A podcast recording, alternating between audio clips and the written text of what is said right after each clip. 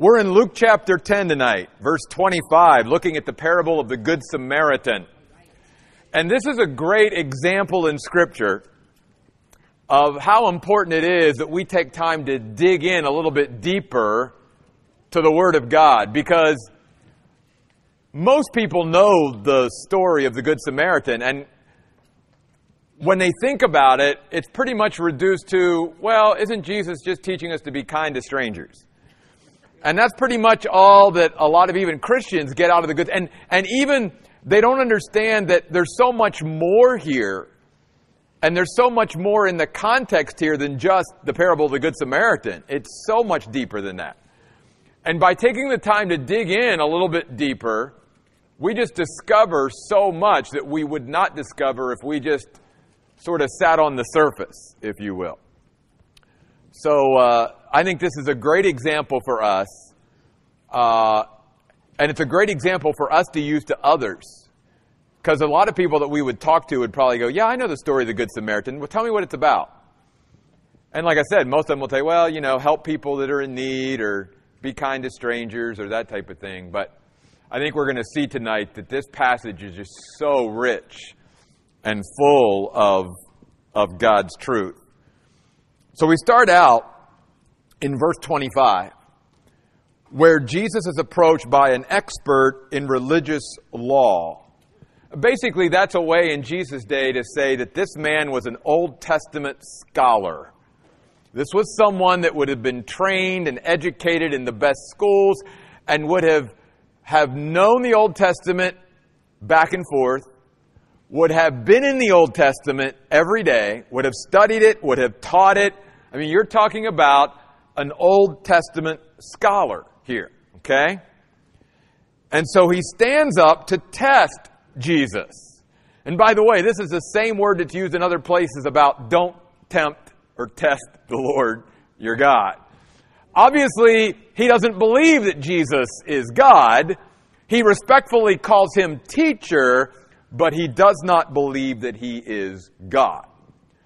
Now, the reason he approaches Jesus is because, as an Old Testament scholar in Judaism, he has an understanding of his religious system.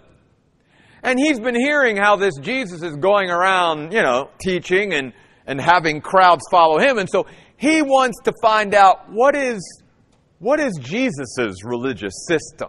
If, if Jesus was to reduce his, you know, system to a few thoughts, what would they be?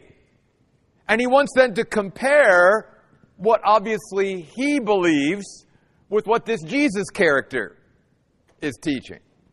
So he says to Jesus, Teacher, what must I do to inherit eternal life? Now, inherit here is also a word that was sort of peculiar to, to the Jews. In a sense, they sort of felt like they inherited salvation and a right standing with God just by being a Jew.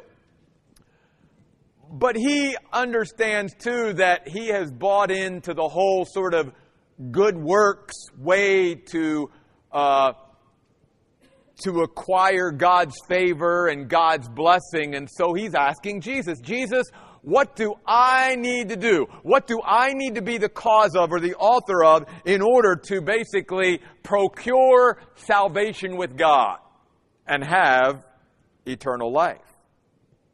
Now, Jesus could have carved up this guy, right? But Jesus doesn't do that. Jesus tries to deal with him in, in a sense, by teaching him a lesson, yes, but by doing it on his level and still with a measure of respect. So notice, Jesus says to him in verse 26, What is written in the law? Because Jesus understood if you're an Old Testament scholar, you believe in the Old Testament, you've immersed yourself in the Old Testament, you know the Old Testament, so let's go to the Old Testament because Jesus certainly didn't come to to not fulfill the law. He did come to fulfill the law. He, he didn't come to, to somehow uh, throw out the Old Testament. So he takes this Old Testament scholar to the Old Testament and says, Well, what's it say there? You tell me. In fact, he even says, How do you understand it? How do you read it? How do you distinguish God's intent in what He wrote in the Old Testament? So, notice something here. The biblical scholar comes to Jesus to ask him a question, but now Jesus has sort of turned the tables, and instead of being the one questioned, now he's the one asking the question.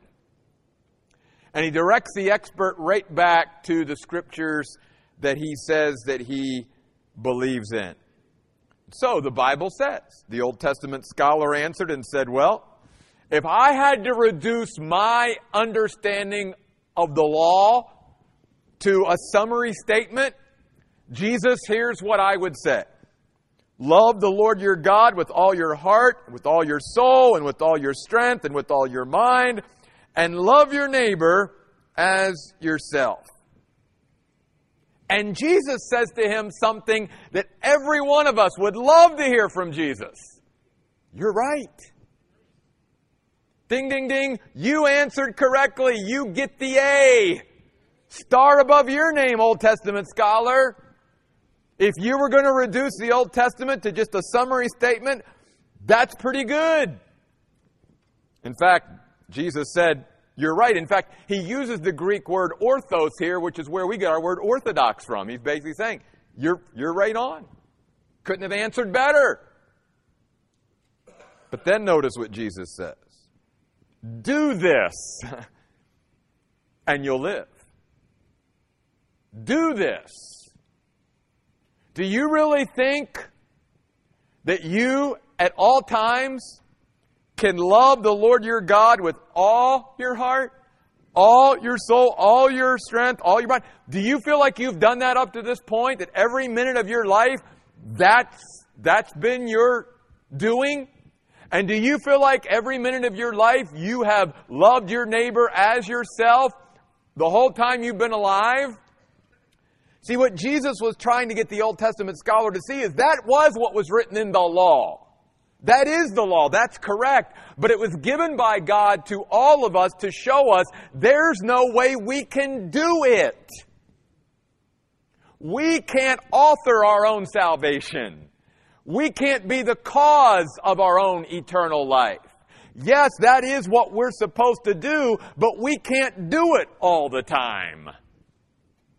That's why we need God and we need a Savior. And we needed God to send a Savior for us so that He could do for us what we could never do for ourselves. Because none of us can do what the law says all the time. Now, the problem here is that this Old Testament scholar already thought he had eternal life which there's something we could talk all night just about that. How deluded people are in thinking they're okay with God when they're really not. Jesus talks about this, something obviously we need to be careful of and need to warn others about as well. But Jesus told him, Do this. And that's a key because at the end of the parable of the Good Samaritan, he's going to say the same thing to this man Do that you see. Do it.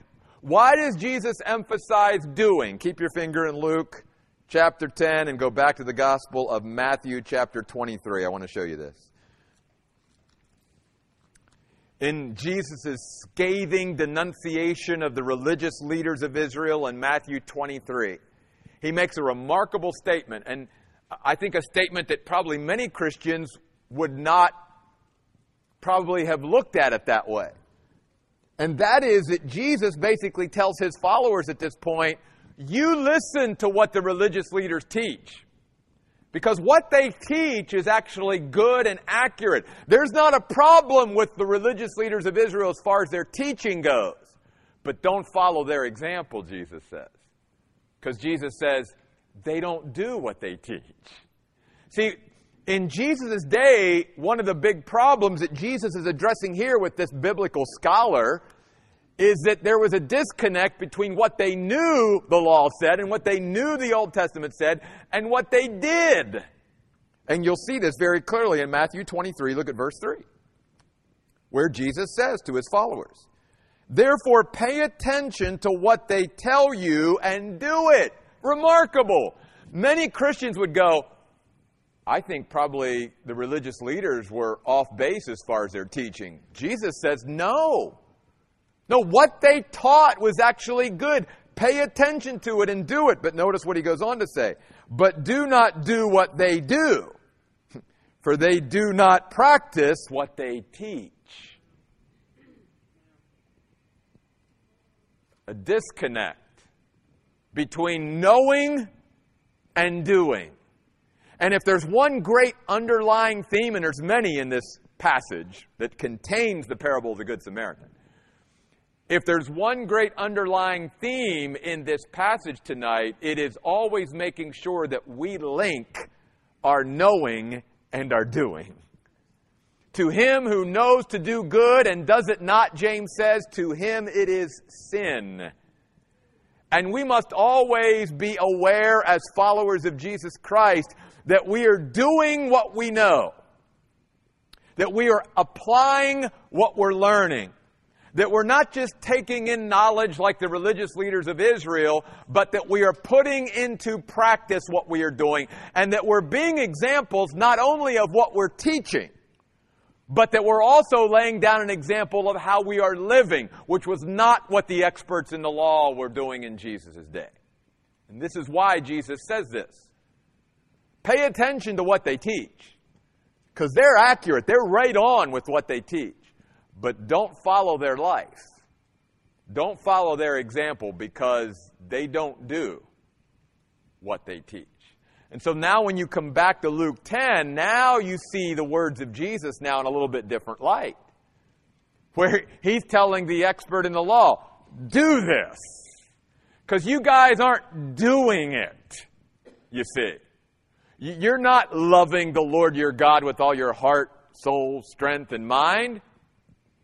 It's like Paul said in Titus they honor me with their lips, but their heart is far from me. They profess to know God, but in works they deny me. There's a disconnect. And this is the context of where this parable of the Good Samaritan comes from. And see, what it illustrates for us is this it illustrates for us, and here's one of the other big underlying themes in this passage. It underlines for us the emptiness and hollowness of religion versus the richness and wealth of God's grace. You see, religion is all about duty.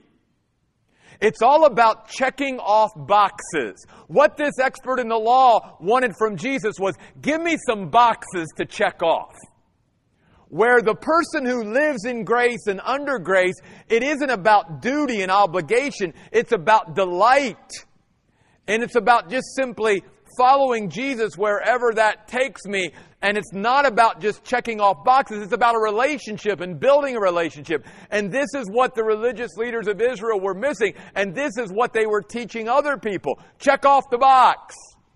Do this, don't do this, do this, don't do this. And this kind of, of attitude towards, towards God and towards faith and towards life has been here since man because it continues to exist today, where you and I live in the midst of, a, of people all around us who have reduced their life with God to checking off boxes and to duty and, and to obligation rather than to living by delight. And what we see even as I'm going to jump ahead a little bit in the parable of the Good Samaritan is one of the other things about religion is religion leaves us cold towards others, not warm and compassionate towards others. That's born out of grace. When a person lives in grace and by grace, there is a compassion for others. There's a warmth and affection for others that God builds into our life through grace that can't come through law, you see. And that's why the religious systems of this world, including the one that Jesus was confronting here, is bankrupt. That's why Jesus came to show men that He was the way, the truth, and the life. So notice, the expert now is starting to get some, some beads of sweat to start to drip down And he's probably starting to get a little warm inside because he thought he was coming to sort of test Jesus and put Jesus in an uncomfortable position. And all of a sudden, the tables are turning. He's not feeling too good. Because under his definition, he thought he was okay, and now he's beginning to get a little uncomfortable and convicted.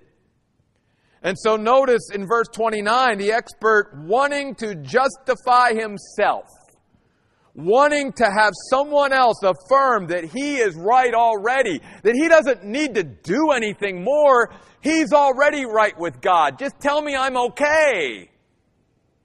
Says to Jesus, well then who is my neighbor? Now, notice something here, very interesting. He totally skips over the love your God thing. And, and I think in, in some ways, like, well, I've got that one down, Jesus. You know, we, we don't need to talk about loving God with all my heart. Oh, my, yeah, I got that down. Now, and, and think about that. How many people, just like this biblical scholar, thinks, I'm doing good. I'm, I'm really doing good. And the reason they think they're doing good is because in their system, they've defined everything. They've made the definitions instead of letting God define and clarify what His will is. And in a sense, that's what the biblical scholar's doing here when he, he's, he's saying, Jesus, in my definition of my system, I'm right. And I've already loved God with all my heart, soul, mind, and strength. And I've already loved my neighbor as myself. Because to this biblical scholar, this Jew, his neighbor was his fellow Jew. Now that's going to come into play then in why Jesus teaches the parable of the Good Samaritan. See, to the biblical scholar, he said, I'm okay because my definition of neighbor in the Old Testament is my fellow Jew. And Jesus is going to point out in this great parable of the Good Samaritan that, well, that's not how God defines neighbor, you see. And that then brings up a whole nother great point in this whole passage, which is we need to make sure that we are living by God's definition of things and not our definition of things. Because just like here, this biblical scholar thought, I'm good. And the reason he thought he was good is because he created the boxes to check off. He che- had checked them off in his mind, and he was good. And yet, there was all this deficiency over here that he was totally blind to because, again, he wasn't living by God's definition of things, he was living by his definition, which is the way many people are today. And why they're, in a sense, smug and comfortable and very casual in their faith or religion or whatever you want to call it, their spiritual life, because they've created their own system. They've made up their own boxes to check off. And they're good in their own mind because they've looked back and said, I've checked that box off. I've done my duty and my obligation. When all this over here, according to God, is deficient. So Jesus basically saying, You want me to define for you and clarify what is meant by neighbor? Let me tell you a story. And that's the context of the Good Samaritan. Now think about it. Think about all that we've talked about already and how now this story of the Good Samaritan is just going to have, to me, a greater impact and, and, and have a greater uh, influence in our lives once we really understand the context of where Jesus now tells this story to this Old Testament scholar. Jesus replied, A man, and he doesn't tell the expert what nationality the man is, because I think in Jesus' mind it doesn't matter what nationality the man is. Okay? The man was going down from Jerusalem to Jericho which, by the way, is a 17 mile journey, at least in Jesus' day, along very winding roads and treacherous paths that was a great haunt for robbers and thieves. You did have to be very careful along this road. And so Jesus said, As the man was going down from Jerusalem to Jericho, he fell into the hands of robbers who stripped him, beat him up, went off, leaving him half dead. Verse 31. Now by chance. And the reason Jesus uses that is because there are no coincidences with God. This was providential. This priest now providentially had an opportunity here to minister to this man who had been left for dead and injured by the side of the road. And Jesus says, a priest was going down that road, but when he saw the injured man, he passed by on the other side. Literally, he was on the same side as this injured man who needed help. And he, once he saw, oh, he literally then went to the other side so that he would totally separate himself and, and almost like if I don't see it, then, you know, I don't need to deal with it. And Jesus first uses a priest because obviously this biblical scholar would have thought, well, this, this is the person in our society along with me that's okay with God. And, and this person is in full time ministry for God. And this person is frequently in the scriptures. I mean, priests were in the scriptures all the time, almost as much as we biblical scholars. And what Jesus is pointing out is you can immerse yourself in the scriptures, but it does no good unless you apply them and do what they say to do. And the priest obviously didn't take the opportunity to minister and help this injured man. Then Jesus said in verse 32 So to a Levite, another person in full time ministry, who was at the temple daily and who was serving the Lord and offering sacrifices, and again, frequently in the Word of God. When he came to the place and saw him, he did the same thing. He literally went from one side of the road to the other side of the road. Now, in the Greek language, one thing you learn when you study Greek is that something that is put at the beginning of the sentence is what the speaker wants to emphasize most. Okay?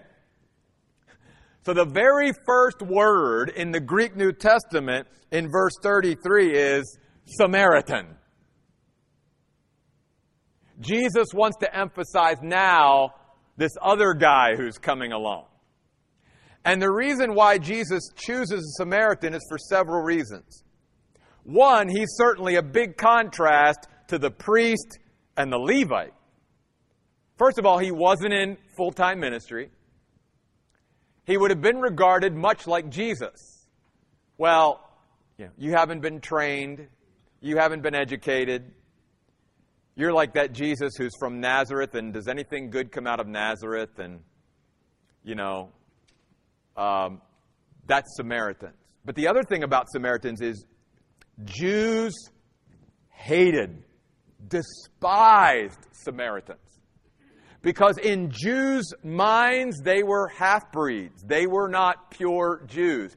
You see, when Assyria, and we talked about Assyria on Sunday with Sennacherib, well, when Assyria invaded and conquered Israel, the northern kingdom, what Assyria did was they deported Jews and scattered them all over and then brought in peoples of other lands to populate the northern kingdom of Israel. And so that meant that all these other people from other lands obviously intermarried with the Jews that were already there and they produced the Samaritans. That's what they were called, Samaritans. So the pure Jews, if you will, that were living in the southern kingdom of Judah always looked down their nose at Samaritans. So who does Jesus use here? A Samaritan. Because there's something else that Jesus wants to hit. And that is, he wants to reveal the prejudice and bigotry that existed in Israel and to show them that from God's definition of neighbor, a neighbor isn't just your fellow Jew or who you want it to be. God's definition of neighbor is anyone who is near and in need. It doesn't matter what their nationality is, what their status is, what their skin color is, what their sex is, what their social status is. It, none, none of that matters to God. A neighbor is one who is near you, who's right there. You've got the opportunity and they have a need and you can help them with that need. That's a neighbor. That's God's definition of neighbor. And Jesus wants to then, if he asks, define for me, Jesus, in your system, what a neighbor is, Jesus wants to do it. A Samaritan who was traveling came to where the injured man was, and when he saw him, he felt compassion on him. Again, these words mean to be moved in the inward parts. We've talked about this. The bowels, the intestines. It was a great way for, for Jews to, to comprehend that when one is moved, when one feels for one, someone else, the stomach, if you will, the gastrointestinal area of our being is affected. And Jesus is saying, this Samaritan was right on because the Levite and the priest looked at this man. They saw this man in need, but there was a coldness. There was a hard heartedness in their religion and in their relationship with God that didn't bring about any kind of compassion or warmth or empathy or sympathy towards others. And yet here's this Samaritan, this one that you despise and you reject. And when he saw this man, he was moved and not just moved, not just got emotional he was moved enough to help the one in need. He went to him. He came near. He drew near to this man. And he bandaged his wounds. And then it says he poured oil and wine on his wounds. And then it says he put him on his own animal, which implies that the injured man rode while the Samaritan walked.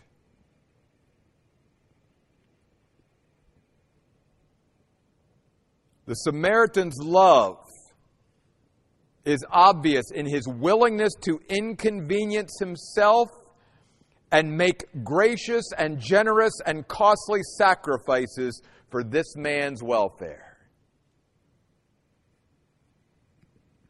And then he goes even a step further. It says he brought him to the inn that was near and took care of him himself. He personally attended to this man. And then even went so far as to make sure the next day that this man would be taken care of while he stayed and recovered at the inn. And he paid two silver coins, which in Jesus' day would have far exceeded what this man would have needed. Okay? And gave them to the innkeeper, saying, Take care of him, and whatever else you spend, I will repay you when I come back this way. What a story. But don't miss now sort of the climax here. Jesus now turns to this biblical scholar who thought that he was right with God and that he already had eternal life and that he was the cause of it. Because he had loved God all the time with everything he had. And he had always loved his neighbor as himself. Because to him, his neighbor was by his definition his fellow Jew. And he treated his fellow Jews just fine.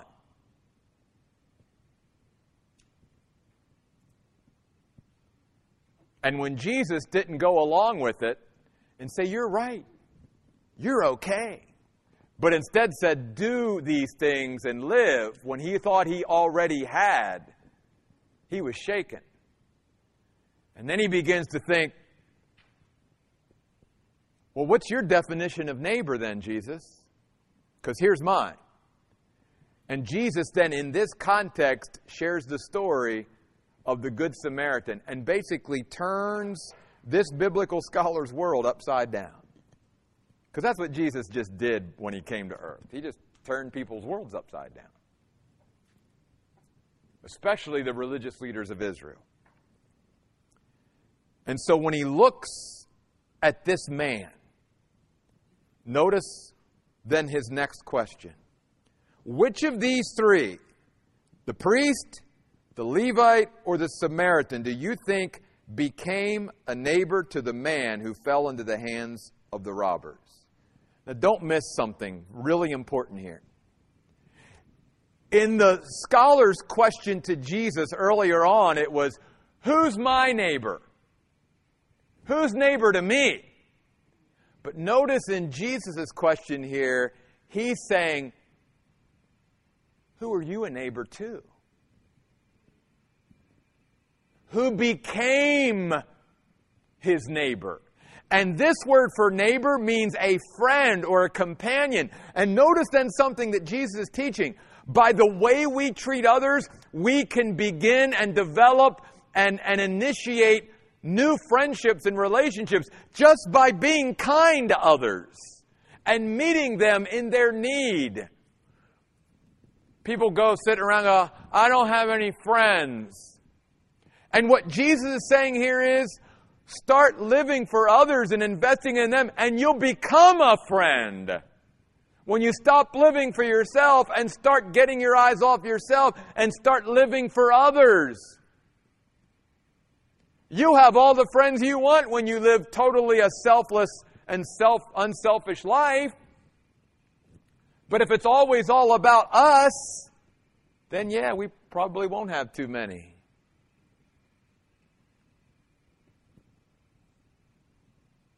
And notice this, verse 37. The expert in religious law said, and he, he couldn't bring himself to say the Samaritan. Did you notice that? he, he I, I can't say Samaritan. So he said, the one who showed mercy to him. And he got the lesson because he was right on. That's exactly who became the neighbor. The one that cared enough to help the one in need. And God wants to create in us through His grace, that warmth and compassion and empathy and sympathy for others, that we will care enough to help those in need.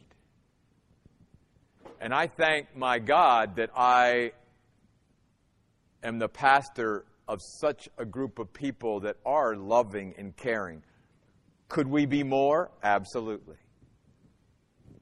But you folks need to also be commended for wrapping your arms around the homeless and wrapping your arms around foster group kids and wrapping your arms around each other in the body and helping each other and being sensitive to the needs of those around you. And this is why God calls us to live in connection with each other. How can we become a neighbor if we live in isolation of each other? If Christianity is just a private affair between us and God and doesn't involve anybody else, how do we carry out the commands of Scripture? We can't. And so Jesus said to him, Since you got the lesson right, and once again, you answered correctly. Two correct questions. You got 100% so far. But Jesus leaves him with this Go and what? Do. Follow the example of the Samaritan. Do it. Twice in this passage, Jesus says to this expert, Do it. Which takes us back to that verse in Matthew 23 3. Their teaching is right on. Follow their teaching, but don't follow their life and example because they don't do what they teach. They don't live what they know. And this was the context of this great parable called the parable of the Good Samaritan. I don't know obviously how God wants to use this passage of Scripture in your life specifically, but I know that my God, again, takes His Word and literally fashions it personally for each of us so that He speaks to us right where we need to be spoken to, about what we need to be spoken to. And I trust that God does that every time I teach the Word of God. So tonight, let's take this wonderful, rich passage, not just the parable of the Good Samaritan, but let's understand the much bigger and broader context of where Jesus spoke this parable and why he spoke this parable, because now it makes this parable even more important to us when we dig in a little deeper.